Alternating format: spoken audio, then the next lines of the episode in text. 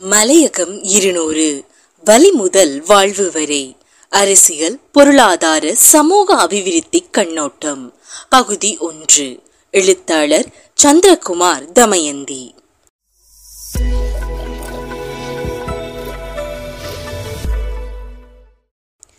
மலையகம் இலங்கை தீவின் நடுப்பகுதியில் அமைந்துள்ளது. புவியின் சார்பாக சப்ரகமுவ குன்றுகளை தவிர்த்து கடல் மட்டத்தில் இருந்து முன்னூறு மீட்டருக்கு மேல் அமைந்துள்ள பகுதி மலையகம் என வரையறுக்கப்பட்டுள்ளது. ஆனால் சமூகஞ்சார் வரவிறக்கணங்களின்படி இலங்கையின் மலையகம் இவ்வெல்லைக்கு அப்பால் உள்ள பகுதிகளையும் இணைத்துக் கொள்கிறது. அதன் அடிப்படையில் மாத்தளை கண்டி நுவரெல்யா பதுள்ளை ரத்னபுரி கேகாலை மாவட்டங்களும் மலையகத்தின் சமூகஞ்சார் வரைவிலக்கணத்தில் உள்ளடங்குவதோடு சில வேளைகளில் கொழும்பு மற்றும் காலி மாவட்டங்களும் உள்ளடக்கப்படுகின்றன. அதற்கமைய மலையகத்தில் வாழும் தமிழர்களை குறிக்கும் பொதுச் சொற்களாக மலையகத் தமிழர் மலையக தோட்டத் தொழிலாளர் ஆகியன அமைகின்றன. ஒரு சமுதாயம் தன்னைத்தானே சுதாகரித்துக் கொண்டு தன் நிறையையும் குறையையும் உணர்ந்து கொண்டு வாழ்க்கையிலும் அந்தஸ்திலும் உயர்வதற்கு தனது இன்றைய நிலையையும் கடந்த கால வரலாற்றையும் ஆழமாக அறிந்திருத்தல் அவசியம். நமது பூர்வீக சரித்திரத்தை நன்கு தெரிந்து கொண்டால்தான் எதிர்காலத்தில் நாம் எப்படி திட்டமிட்டு முன்னேறுவது என்பதை நிர்ணயிக்க முடியும் என்ற நோக்கத்தில் மலையக மக்கள் இலங்கையில் குடியேறிய விதத்தையும் அவர்களின் வாழ்வியல் பிரச்சனைகளையும் சற்று ஆராய்ந்து பார்க்க வேண்டும். இக்கட்டுரையானது மலையக தொழிலாளர்களில் பெரும்பான்மையானோர் நாடற்றவர்களாக இருந்தமைக்கும் வாழ்க்கையில் முன்னேற்றம் அடையாது தேக்கமுற்றிருந்தமைக்கும் அடிப்படையாக அமைந்த காரணங்களை இனம் காணுவதுடன் அவர்களின் இன்றைய பின்தங்கிய நிலைக்கு பொறுப்பாக இருக்கும் ஏனைய காரணிகளையும் இனம் காணுவதையும் முக்கிய நோக்காக கொண்டுள்ளது. இத்தொழிலாளர்களின் வருமானம் கல்வி நிலை வீட்டு வசதி சுகாதார வசதிகள் என்பன அவர்களின் இன்றைய வாழ்க்கை நிலைமையினை இனங்காட்டும் குறிகாட்டிகள் ஆகும் அவற்றைக் கொண்டு அவர்களுடைய சமூக பொருளாதார நிலைமையினை அளவீட்டு ரீதியாக நாம் அறிந்து கொள்ள முடியும். இத்தகைய குறிகாட்டிகள் ஏன் நீண்ட காலமாக கீழ்நிலையிலேயே இருக்கின்றன என்பதை இக்கட்டுரையின் வாயிலாக விவாதிப்போம். இதற்காக குறைந்த வேதனங்கள் தாழ்ந்த கல்வி நிலை தாழ்நிலையான வீட்டு வசதி மற்றும் திருப்தியற்ற சுகாதார வசதிகள் என்பவற்றிற்கான மூல காரணங்களையும் அவற்றின் விளைவுகளையும் விளக்கி அவை எவ்வாறு மலையக தோட்டத் தொழிலாளர்களின் இன்றைய சமூக பொருளாதார நிலைமைக்கு பொறுப்பாய் இருக்கின்றன என்பதையும் விளக்குவதாக இக்கட்டுரை அமைந்துள்ளது. மலையக மக்கள் இலங்கைக்கு கொண்டு வரப்பட்டு இருநூறு ஆண்டுகள் கடந்துவிட்டது. இருநூறு ஆண்டுகள் கடந்தும் இன்றும் இம்மக்களின் நிலை என்ன என்பதை சிந்திக்க வேண்டியுள்ளது. தமது கடும் உழைப்பினாலும் உதிரத்தாலும் மலையகத்தை பசுமை கொஞ்சும் வளம் கொளிக்கும் பூமியாக்கிய எம்மக்கள் எவ்வித மனித உரிமைகளும் இன்றி அடிப்படை வாழ்க்கை வசதிகளும் இன்றி அரை அடிமைகளாக இன்றும் ஒரு இருண்ட காலகட்டத்தில் வாழ்ந்து கொண்டிருப்பது வேதனைக்குரியது. அதேவேளை எங்களை போன்று இந்தியாவில் இருந்து வேறு நாடுகளுக்கு கொண்டு செல்லப்பட்டவர்களின் இன்றைய நிலைமை அந்நாடுகளில் உள்ள ஏனைய சமூகங்களுக்கு சமமானதாகவே அமைந்திருக்கின்றது. அவர்களது சமூக பொருளாதார நிலைமைகள் உயர்வான மட்டத்தில் உள்ளது. எனினும் நாம் எங்கே இருக்கின்றோம்? தொழில் நிலையில் தொழில் முறையில் எவ்வித மாற்றமும் இல்லை. தமிழ் இன வரலாற்றில் பத்தொன்பதாம் நூற்றாண்டினை கரைபடிந்த ஒரு காலகட்டமாக குறிப்பிடுதல் முடியும். தமிழ் தொழிலாளர்கள் பல நூற்றாண்டுகளாக தமது தாயகத்திலேயே தமது இனத்தவராலேயே சாதி குலம் சமயம் சாஸ்திரம் தெய்வம் முதலியவற்றின் பெயராலே தயை தாட்சணியமின்றி சுரண்டப்பட்டும் வஞ்சிக்கப்பட்டும் கொடுமைகளுக்குள்ளாக்கப்பட்டும் வாழ்வு பறிக்கப்பட்ட நிலையில் வேறு வழியின்றி தமது வயிற்று தீயை தனித்தற் பொருட்டு இதய குமுறலுடன் கலங்கிய கண்களுடன் தாயகத்தை விட்டு வெளியேறினர். இவர்கள் அனுபவித்த கொடுமைகள் பல. அவர்களது வரலாறு சோகம் மிகுந்து துயரங் கவிந்து இருள் படிந்து குருதி நிறைந்த வேதனைகள் மலிந்து காணப்பட்ட வரலாறு. பத்தொன்பதாம் நூற்றாண்டில் உலகின் பல்வேறு பாகங்களுக்கும் பூரண அடிமைகளாகவும் அரை அடிமைகளாகவும் கூலிகளாகவும் தமிழ் தொழிலாளர்கள் தமிழகத்தில் இருந்து பண்டங்களை போன்றோ மந்தைகள் போன்றோ கப்பல்களில் ஏற்றிச் செல்லப்பட்டு குடியமர்த்தப்பட்டனர். தமிழக வரலாற்றில் முன்னைய காலகட்டங்களிலும் காணப்படாத அளவிற்கு பத்தொன்பதாம் நூற்றாண்டில் லட்சோப லட்சம் தமிழ் தொழிலாளர்கள் தமிழகத்திற்கு மிக அண்மையில் உள்ள இலங்கையில் மட்டுமன்றி நூற்றுக்கணக்கான பல்லாயிரக்கணக்கான மைல்களுக்கு அப்பால் உள்ள நாடுகளுக்கும் தீவுகளுக்கும் கொண்டு சென்று குடியமர்த்தப்பட்டனர். Nevis Antilles Tahiti New Caledonia Grenada Saint கிரேக்ஸ் Fiji டேம்ரா மொரீஷியஸ் ரினிநாட் ரியூனியன் தென்னாப்பிரிக்கா Vietnam Andaman Sumatra Seychelles Jamaica Suriname British Guiana பிரெஞ்சாய் Guiana Guadeloupe Singapore Malaysia ஆகியன அவற்றுள் சில முக்கியமான இடங்களாகும். அரசியல் பொருளாதார சமூக ரீதியாக அடக்கி ஒடுக்கப்பட்டு முதலில் பிரித்தானியா பிரான்சிய ஆட்சியாளர்களாலும் பின்பு சுதேச ஆட்சியாளர்களாலும் அந்தந்த நாடுகளையும் தீவுகளையும் சேர்ந்த சுதேச இனத்தவர்களாலும் தொழிலாளர்கள் அல்லாத ஏனைய இந்தியர்களாலும் வணிகர்கள் அதிகாரிகள் தோட்ட உத்தியோகத்தர்கள் பிற அலுவலர்களாலும் கொடூரமாக சுரண்டப்பட்டனர். இன்று இலங்கை மலேசியா சிங்கப்பூர் முதலிய நாடுகளிலேயே தமிழ் தொழிலாளர்கள் தொடர்ந்தும் தொழிலாளர்களாகவும் அதே சமயம் தமிழர்களாகவும் வாழ்ந்து வருகின்றனர். அத்தகைய நாடுகளுள் இலங்கையை முதன்மையாக லட்சோப லட்சம் தமிழ் தொழிலாளர்களை கொண்டுள்ளதாக விளங்குகின்றமை கவனத்திற்கொள்ளப்பட வேண்டும். இவ்வாறு தமிழகத்தில் இருந்து கடந்த நூற்றாண்டிலேயே இலங்கையின் மலையக பகுதிகளில் குடியேறிய அல்லது குடியேற்றப்பட்ட தமிழ் தொழிலாளர்கள் மிக அண்மை காலம் வரை சூழ்நிலை நிர்பந்தங்களால் இலங்கையில் காலம் காலமாக வாழ்ந்து வந்த சிங்கள தமிழ் முஸ்லிம் மக்களிடம் இருந்து தனிமைப்படுத்தப்பட்ட நிலையில் வாழ்கின்றனர். கூலிகள் என்றும் கள்ளத்தோணிகள் என்றும் வடக்கத்தையார் தோட்டக்காட்டார் இந்தியாக்காரர் என்றும் அழைக்கப்பட்டு அவமதிக்கப்பட்டனர். மலையக மக்களின் துயரங்களும் இன்னல்களும் சுரண்டல் கொடுமைகளும் தொடர்கதையாகிக் கொண்டிருந்தன. மலையக பகுதியில் குடியேறிய தொழிலாளர்கள் கடந்த ஒன்றரை நூற்றாண்டு காலத்திற்கு மேலாக தமக்கே பிரத்யேகமாக உரிய பல பிரச்சனைகளையும் இலங்கையில் வாழும் பல்வேறு சமூகத்தினருக்கும் பொதுவாக உரிய பல பிரச்சனைகளையும் கொண்டவர்களாக இன்று வரை வாழ்க்கை போராட்டம் நடத்தி வருகின்றனர்.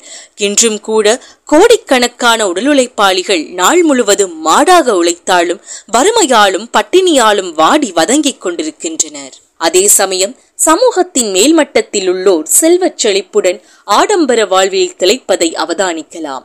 இருபத்தி ஓராம் நூற்றாண்டின் இறுதிக்கட்டமான இன்றும் கூட இலங்கையின் ஏனைய சமூகத்தினருடனோ சமூக பிரிவினருடனோ ஒப்பிடுகையில் மலையக தோட்டத் தொழிலாளர்களின் சமூக பொருளாதார நிலைமைகள் கல்வி வசதி வாழ்க்கை தரம் முதலியன மிகவும் இறங்கத்தக்க நிலையில் காணப்படுகின்றன. மிதமிஞ்சிய உழைப்பும் மிக குறைந்த வருவாயும் அறியாமையும் வறுமையும் சொல்லனா துயரங்களும் அவலங்களும் அவர்களது சொத்துக்களாக விளங்குகின்றன. ஆரம்பத்தில் பிரித்தானிய ஏகாதிபத்தியத்தாலும் பின்னர் இலங்கை சுதேசிகளான சிங்கள முஸ்லிம் தமிழ் சமூகத்தினராலும் பல்வேறு துறைகளிலும் தொடர்ந்தும் வஞ்சிக்கப்படுகின்றார்கள். இலங்கை மலையக தமிழர்கள் மட்டுமன்றி தமிழகத்திலும் இன்றும் தமிழர்கள் நிலைமை முடிவற்ற சோக நாடகமாகவும் தொடர்கதையாகவும் விளங்கி வருகிறது. இலங்கை இந்திய அரசுகளினால் ஏற்படுத்தப்பட்ட உடன்படிக்கையின் நிமித்தம் தோட்டத் தொழிலாளர்களில் கணிசமான தொகையினர் தாயகம் திரும்ப வேண்டி ஏற்பட்டது. அவ்வாறு தாயகம் திரும்பியோரின் நிலைமையும் நரியோருக்கு பயந்து புலியூருக்கு போன கதையாகி போனது. மலையக சமூகத்தின் பெரும்பகுதியினர் உடல் உழைப்பாளிகள் என முத்திரை குத்தப்பட்டு உடல் உழைப்புக்கு மட்டும் தகுதியாக்கப்பட்டனர். சமூகத்தின் தாழ்ந்த படித்தரங்களில் நசுக்கொண்டு வாழ்க்கை போராட்டம் நடாத்திக் கொண்டிருக்கும் உழைக்கும் வர்க்கம் என்று தலை நிமிரா வண்ணம் அவர்களின் அகமும் புறமும் கட்டுப்படுத்தப்பட்டிருக்க இன்றும் முதலாளி வர்க்கத்தினர் அரசியல் சமூகம் பொருளாதாரம் கல்வி சமயம் முதலிய துறைகளை பயன்படுத்திக் கொள்வதை காணலாம். அரசியல் பொருளாதார பலத்தினால் அவர்களை இலகுவாக அடக்கியாள முடிகிறது மக்களின் பொருளாதார நிலை சீர்கேடடைவதை நாம் கண்கூடாக காண முடிகிறது இத்தகைய நிலைமை காரணமாக சமூகத்தின் அடிமட்டத்தில் வாழ்ந்து கொண்டிருக்கும் அன்றாடம் காட்சிகளான உழைக்கும் வர்க்கத்தினர் படு பயங்கரமாக பாதிக்கப்படுகின்றனர். அவலங்களில் அதல பாதாளத்திற்கு தள்ளப்படுகின்றனர். அடிக்கடி ஏற்படும் பஞ்சங்கள் சமூகத்தின் மேல்மட்டத்தினரை பாதிப்பதில்லை. சமூகத்தின் அடிமட்ட மக்களையே வெகுவாக பாதித்து அவர்களது உயிர்களை குடித்து ஏப்பம் விடுகின்றன. மிக பாரதூரமான முறையில் சமூக பொருளாதார ஏற்றத்தாழ்வுகளுக்கும் சுரண்டல் முறைகளுக்கும் ஆளாகிக் கொண்டிருப்பது உழைக்கும் வர்க்கத்தினரே. நாம் ஏலவே கூறியது போல தாழ்த்தப்பட்ட மக்கள் உடலுழைப்பாளிகள் முதலியோரின் சந்ததியினரே இன்றைய மலிக தோட்டத் தொழிலாளர்களுள் பெரும்பாலானோர் ஆவர். கடந்த இரண்டாயிரம் ஆண்டு கால தமிழக சமூக வரலாற்றை மனிதாபிமானத்துடன் மிக உன்னிப்பாக அவதானிக்கும் போது பஞ்சப்பட்ட அந்த அப்பாவி மக்களின் இல்லல்களும் பரிதாபகரமான நிலையும் காலத்திற்கு காலம் அதிகரித்து வருவதால் மலையக மக்களின் அவலக்குரல் ஈனஸ்வரமாகவும் உள்ளத்தை இருக்கும் சோக கீதமாகவும் ஆழமான கிணற்றின் அடி ஆழத்தில் இருந்து கேட்பது போல் ஒலிப்பதையும் உணர முடிகிறது. இந்த அப்பாவி மக்கள் அங்கு தமிழக பண்ணைகளில் தமிழர்களாலேயே அடிமையாக்கப்பட்டிருந்தனர். பண்ணைகளில் அடிமைகளாக வேலை செய்த உடலுழைப்பாளிகளின் நிலை கண்டு மனம் விரும்பிய பட்டாளி சீதாராமையா என்பவர் ஆயிரத்தி தொள்ளாயிரத்தி நாற்பதாம் ஆண்டிலே சேற்றிலும் சகதியிலும் உழன்று பயிரிடும் பண்ணை அடிமை அரைவயிற்று கஞ்சியுடனோ பட்டினியாகவோ வேலை செய்கின்றான். அவனுக்கு புயல் மழை வெயில் எதுவும் ஓய்வு தருவதாக இல்லை. மரணம் ஒன்றே ஓய்வு தருகிறது. நமக்காக நெல் விளைவித்து அவன் வறுமையில் வாடுகின்றான். நம் பசுவை வளர்த்து நமக்கு பால் தருகின்றான். ஆனால் அவனோ கஞ்சியையும் தண்ணீரையும் தவிர வேறறியான். அவன் நமக்காக கிணறு தோன்றுகின்றான். ஆனால் அதில் நீர் ஊறும் போது அவனை அதில் இருந்து விலக்கி விடுகின்றோம். அவன் பரிதாப நிலை நம் நெஞ்சை தொடுவதாக உள்ளது. என கூறியுள்ளமை ஆழ்ந்து சிந்திக்கத்தக்கது. சிற்சில வேறுபாடுகளை தவிர தமிழகத்து பண்ணை அடிமைகளின் நிலைமையும் அவர்களது பரம்பரையை சேர்ந்த மலேகத் தோட்டத் தொழிலாளர்களது நிலையும் எத்தனை ஒற்றுமையுடையன என்பதை இங்கு விளக்கி கூற தேவையில்லை. தமிழகத்தில் விவசாய கூலிகளை இரண்டு வகைகளாக பிரித்து வைத்திருந்தனர். கட்டுண்ட விவசாய கூலிகள் தற்செயல் விவசாய கூலிகள் காலம் காலமாக விவசாய கூலிகள் என பிரிக்கப்பட்ட இவர்கள் நிலைமையில் வேறுபாடோ வளர்ச்சியோ காணப்படவில்லை. சமூக பொருளாதார ரீதியாக பிற்படுத்தப்பட்ட உடலுழைப்பாளிகள் சாதி வரியர்களாலும் நில உடைமையாளர்களாலும் எவ்வாறு நடத்தப்பட்டனர் என்பதற்கு இந்த இரு சாராரும் நல்லதொரு உதாரணமாகும். நாட்டின் பொருளாதாரத்துறையின் சுமை தாங்கிகளான மலேகத் தோட்ட தொழிலாளர்களுக்கும் இவர்களது வாழ்வின் அவலங்கள் ஏறத்தாழ ஒரே அச்சில் வார்த்தது போல பொருந்துவதை காணலாம். அன்றும் இன்றும் தமிழகத்திலும் மலையகத்திலும் பழைய ஒடுக்குமுறை சாதனங்களுக்கும் நவீன ஒடுக்குமுறை சாதனங்களுக்கும் இடையே வேறுபாடுகள் உண்டானதே தவிர அவர்களது இறங்கத்தக்க நிலையில் அதிகம் வேறுபாடுகள் காணப்படவில்லை. பிரித்தானியர் இலங்கைக்கு வந்த காலப்பகுதியோடு இங்கு அறிமுகம் செய்யப்பட்ட பெருந்தோட்ட வரலாற்றுடன் இணைந்ததாக மலையக தமிழ் மக்களின் வரலாறும் காணப்படுகின்றது. ஆயிரத்தி தொள்ளாயிரத்தி நாற்பத்தி எட்டாம் ஆண்டு வரை பாட்டாளி மக்களாக இன்னலுற்று சமூக பொருளாதார வளர்ச்சி நிலைமைகளின் பின்தங்கியவர்களாக காணப்பட்ட மலையக தமிழர்களுடைய நிலை சுதந்திரத்தின் பின் குடியுரிமை நிராகரிக்கப்பட்டமையால் மேலும் மோசமாக்கப்பட்டது. இலங்கையில் இவ்வாறு துன்புற்ற இம்மக்களில் பெரும்பான்மையானோர் இன்னும் வாழ்க்கையின் அனைத்து துறைகளிலும் பின்தங்கியவர்களாகவே காணப்படுகின்றனர். இத்தகைய பின்தங்கிய நிலைமைகளின் உண்மை தாற்பயங்களை அரசாங்கமும் மக்களும் அறிஞர்களும் புரிந்து கொள்ள வேண்டும். பாதிப்பிற்குள்ளானவர்கள் தமது நிலையினை நன்கு உணரும் போதுதான் அவர்களிடையே விழிப்புணர்வும் அதனால் அந்நிலையில் இருந்து விடுபடும் உணர்வும் ஏற்பட முடியும். அரசாங்கத்தினர் இப்பிரச்சனைகளை நன்கு விளங்கிக் கொண்டால் மட்டுமே அதற்கான தேர்வுகளை வழங்குவது பற்றி சிந்திக்க தலைப்படுவார்கள். ஏனையோர் இவற்றை பற்றி நன்கு விளங்கிக் கொள்வதன் மூலமே பாதிக்கப்பட்ட சமுதாயத்திற்கு சார்பான பொதுசன அபிப்பிராயத்தை உருவாக்க முடியும். நீண்ட காலமாக தேசிய நீரோட்டத்தில் இருந்து ஒதுக்கப்பட்டிருந்த காரணத்தால் மலையக மக்களுக்கு அரசின் மூலம் கிடைக்கக்கூடிய சேவைகளும் அபிவிருத்தி நடவடிக்கைகளும் இன்னும் வந்தபாடில்லை. அரசின் மூலம் கிடைக்கும் சேவைகளை அமுல்படுத்துவதில் உள்ள பலவீனத்தாலும் போதிய அளவு நிர்வாக கட்டமைப்பு இல்லாததாலும் ஏற்கனவே ஏற்றுக்கொள்ளப்பட்ட அபிவிருத்தி திட்டங்கள் நடைமுறைக்கு வராத அவல நிலை உள்ளது. ஒரு சமுதாயம் முன்னேற வேண்டுமானால் அங்கே அனைவருக்கும் குறைந்தபட்ச வாழ்க்கை தரம் பேணப்படல் வேண்டும்.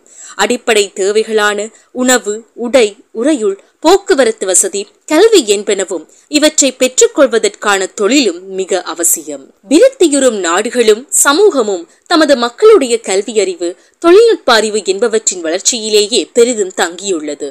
உதாரணமாக பின்தங்கியவர்களாக வாழ்ந்த ஐரோப்பிய இனத்தவரே இன்று பெரிதும் கல்வி தொழில்நுட்பம் பொருளாதாரம் நாகரீகம் வாழ்க்கை தரம் அரசியல் அதிகாரம் என்பவற்றில் முன்னேறி காணப்படுகின்றனர். தொழில்நுட்ப வளர்ச்சியும் அறிவியல் வளர்ச்சியும் அவற்றிற்கு அடிப்படையாகிய கல்வி வளர்ச்சியுமே இதற்கு காரணம் என்பதில் மாறுபட்ட கருத்து இருக்க முடியாது.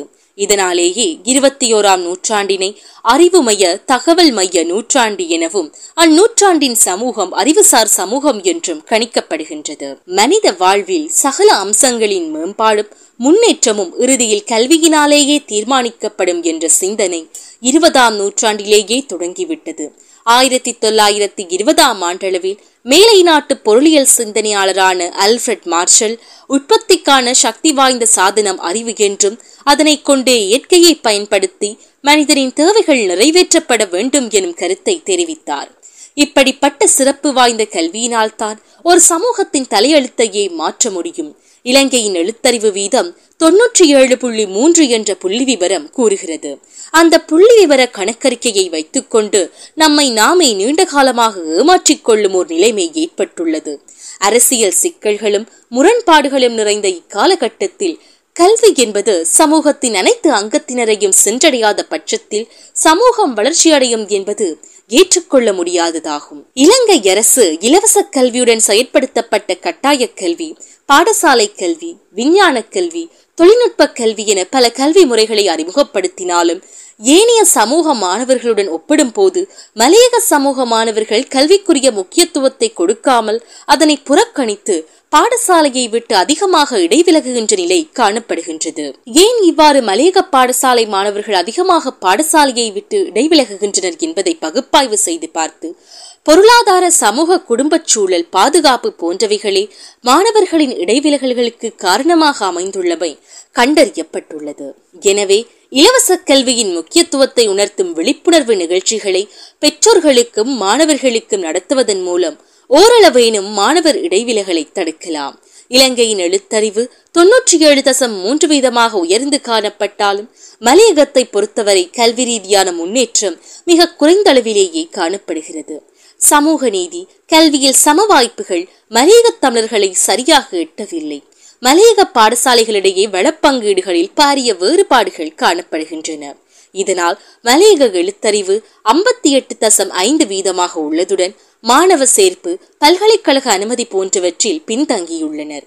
அத்துடன் மலையக பெருந்தோட்ட பகுதிகளில் பதிமூன்று தசம் ஒரு வீத மாணவர்கள் பாடசாலை செல்லாதவர்களாகவும் தரம் ஐந்து வரை பாடசாலை செல்வோர் நாற்பத்தி மூன்று வீதமாகவும் தரம் ஆறில் இருந்து பத்து வரை பாடசாலை செல்வோர் முப்பத்தி ஏழு தசம் ஏழு வீதமாகவும் சாதாரண தரம் சித்தியடைவோர் மூன்று தசம் எட்டு வீதமாகவும் உயர்தரம் சித்தியடைவோர் ரெண்டு தசம் மூன்று வீதமாகவும் காணப்படுகின்றனர். மலையக தமிழ் மக்களை பொறுத்தமட்டில் அவர்களே இலங்கையில் கல்வி வளர்ச்சியில் மிகவும் பின்தங்கியவர்களாக காணப்படுகின்றனர். மலையக கல்வி வளர்ச்சி குறைவுக்கு வெவ்வேறு காரணங்கள் காணப்பட்டாலும் மிக பிரதான காரணங்களின் ஒன்றாக மாணவர் இடைவிலகலே காணப்படுகின்றது. இவ்வாறு கல்வியை புறக்கணித்து மாணவர்கள் ஏன் இடைவிலகுகின்றனர் என ஆராய்ந்து பார்த்தால் அதற்கு பின்வரும் காரணங்கள் செல்வாக்கு செலுத்துவதை பார்க்கலாம். வறுமை மாணவர்களின் இடைவிலகலுக்கான பிரதான காரணம் வறுமையாகும். அந்த வகையில் வறுமை ஏற்படுவதற்கு பிரதான காரணமாக காணப்படுவது அதிகரித்து வரும் விலையேற்றத்திற்கு ஏற்ப தோட்டத் தொழிலாளிகள் சம்பளம் அதிகரிக்கப்படாமையாகும். இதனால் தங்கள் பிள்ளைகளுக்குரிய கல்வி நடவடிக்கைக்குரிய செலவினங்களை மேற்கொள்ள முடியாத நிலை காணப்படுவதால் மாணவர்கள் பாடசாலையை விட்டு இடைவிலகுகின்றனர். பெற்றோர்களின் அக்கறையின்மை. மலையக பெற்றோர்களின் பெரும்பாலானோர் போதிய அளவு கல்வியறிவு அற்றவர்களாகியால் தங்களுடைய பிள்ளையின் கல்வியறிவு பற்றிய விடயங்களில் அசமந்த போக்குடன் இருப்பதுடன் மாணவர்கள் மத்தியிலும் இதே மனநிலை காணப்படுவதால் மாணவர்கள் கல்விக்குரிய முக்கியத்துவத்தை வழங்காமல் பாடசாலையை விட்டு இடைவிலகுகின்றனர். போக்குவரத்து வசதியின்மை. மலையக மக்களை பொறுத்தவரை அவர்களுடைய குடியிருப்புகள் மலைப்பாங்கான பிரதேசங்களில் அமைக்கப்பட்டிருப்பதால் அங்கு சென்று வருவதற்குரிய பாதை வசதிகள் மிகவும் குறைந்த நிலையில் காணப்படுகின்றமையால் மாணவர்கள் உரிய நேரத்திற்கு பாடசாலைக்கு சமூகம் தருவதனாலும் பாதுகாப்பு சார்ந்த விடயங்களில் பெரும் சிரமத்தை எதிர்கொள்வதனாலும் பாடசாலையை இடைநிறுத்தும் தீர்மானத்தை மேற்கொள்கின்றனர்.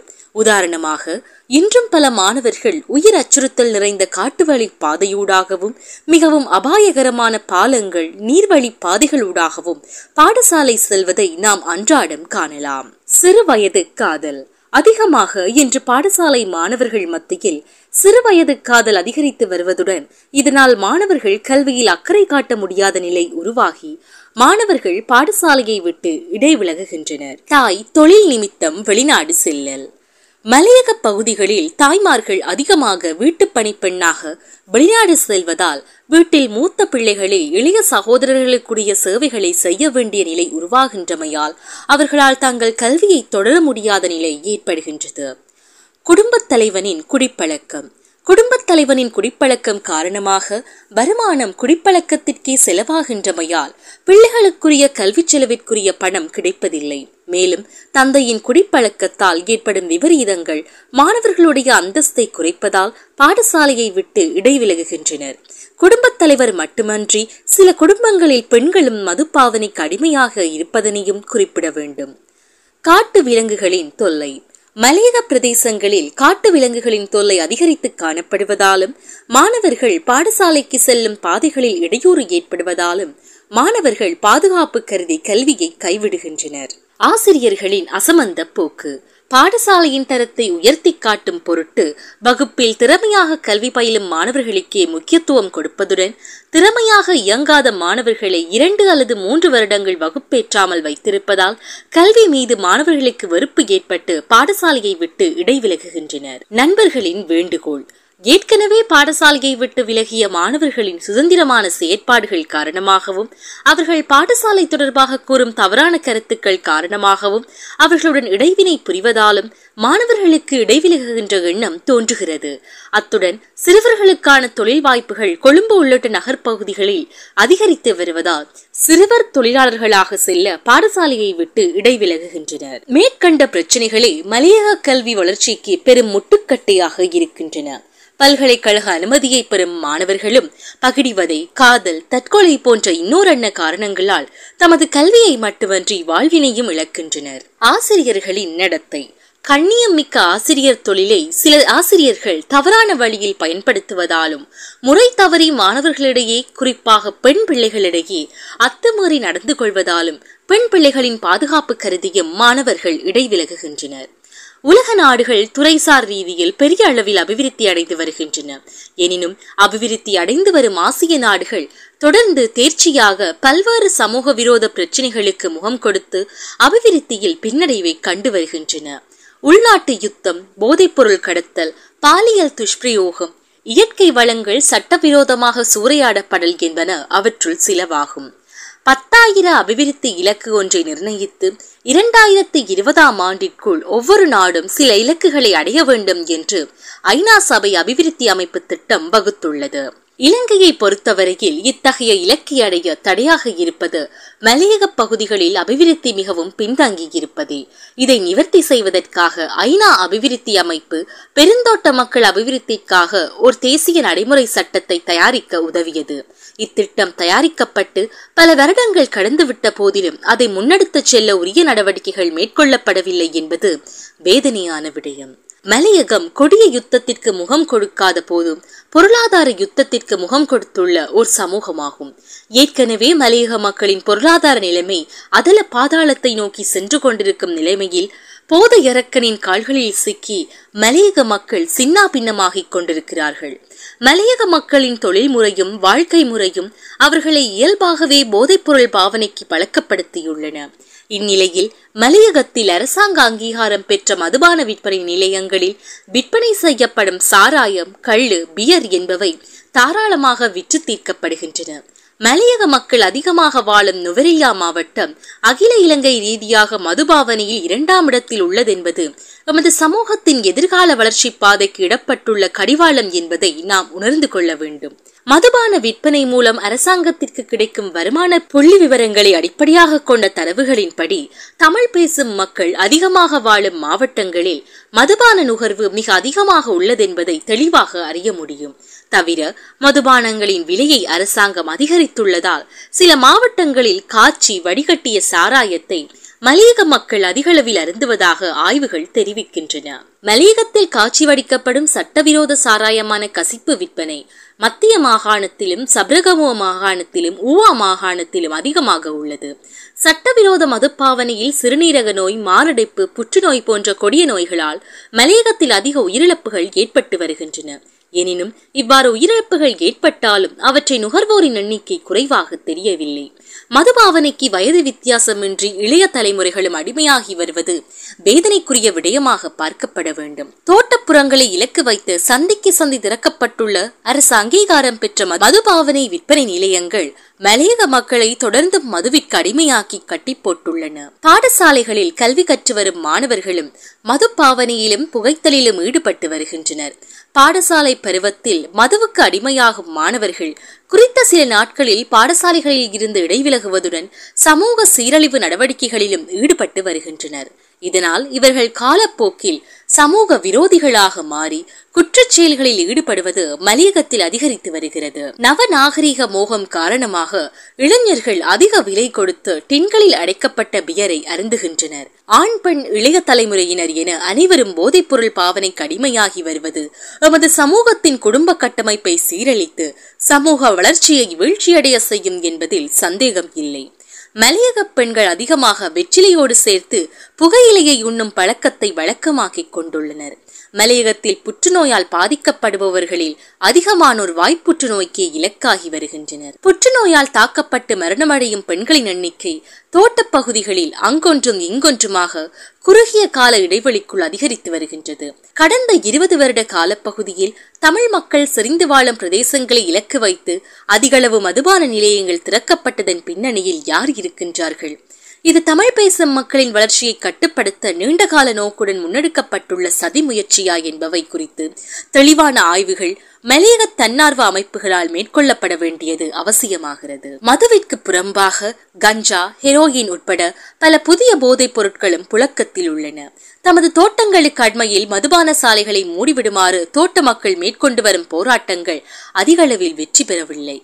இப்போராட்டங்களில் சில வேளை இனமுறுகள் ஏற்படுகின்றன. ஒவ்வொரு வருடமும் ஜூன் மாதம் இருபத்தி ஆறாம் திகதியை சர்வதேச போதைப்பொருள் எதிர்ப்பு தினமாக உலக நாடுகள் அனுஷ்டித்து வருகின்றன.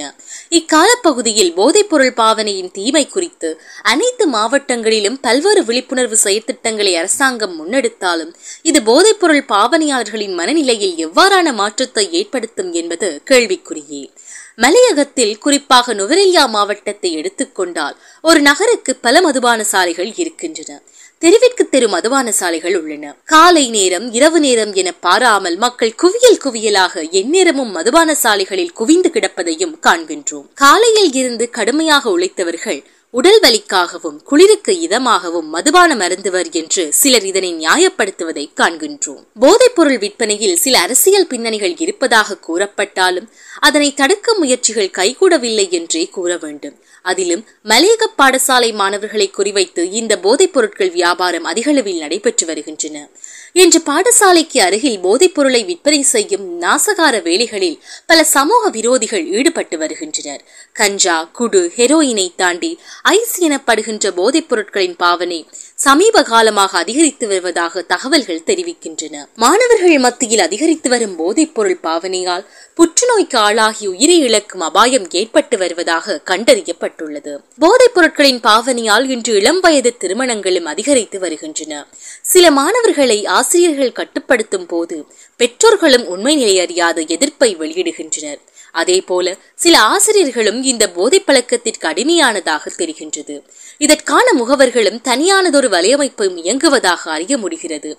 சில இடங்களில் இதனை தடுக்க வேண்டிய பாதுகாப்பு அதிகாரிகள் கூட லஞ்சம் பெற்றுக்கொண்டு கண்காணிப்பதில்லை. மாறாக போதை வியாபாரத்திற்கு உதவுவதாகவும் குற்றச்சாட்டுகள் எழுகின்றன. எது எப்படியோ போதைப் பொருள் பாவனையால் உடலியல் ரீதியாகவும் உளவியல் ரீதியாகவும் பல பிரச்சனைகள் வருகின்றன.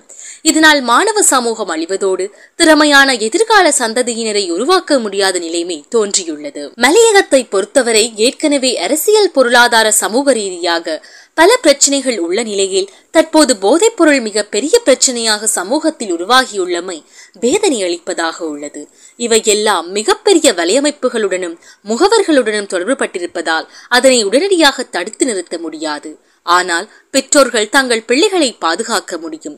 ஆசிரியர்களால் தங்கள் பிள்ளைகளை பாதுகாக்க முடியும். அவர்களது நட்பு வட்டாரங்கள் தொடர்பில் கவனம் செலுத்தி போதை உலகில் இருந்து அவர்களை பாதுகாப்பதற்கான நடவடிக்கை எடுத்தால் மட்டுமே நாளைய சமூகத்தை காப்பாற்ற முடியும். மலையக பகுதிகளில் அதிகரித்துள்ள மதுபான சாலைகளை குறைக்கவும் புதிய மதுபான சாலைகளை திறக்காமல் தடுக்கவும் சட்டவிரோத மது உற்பத்தியை தடுக்கவும் கீழ்மட்டத்தில் இருந்து பல வேலை திட்டங்களில் மலையகத்தில் முன்னெடுக்கப்படுதல் அவசியமாகும். அதற்கான பொறுப்பு மலையக மக்கள் பிரதிநிதிகளுக்கு மட்டுமன்றி சமூகத்தின் மீது அக்கறை கொண்டு அனைவருக்கும் உண்டு. அப்போதுதான் மாணவர்களை மட்டுமன்றி மலையகத்தின் சகல தரப்பினரையும் காப்பாற்றி மதுப்பாவனையை இல்லாதொழித்து மதுவற்ற சமூகத்தை கட்டியெழுப்ப முடியும். தொடரும்.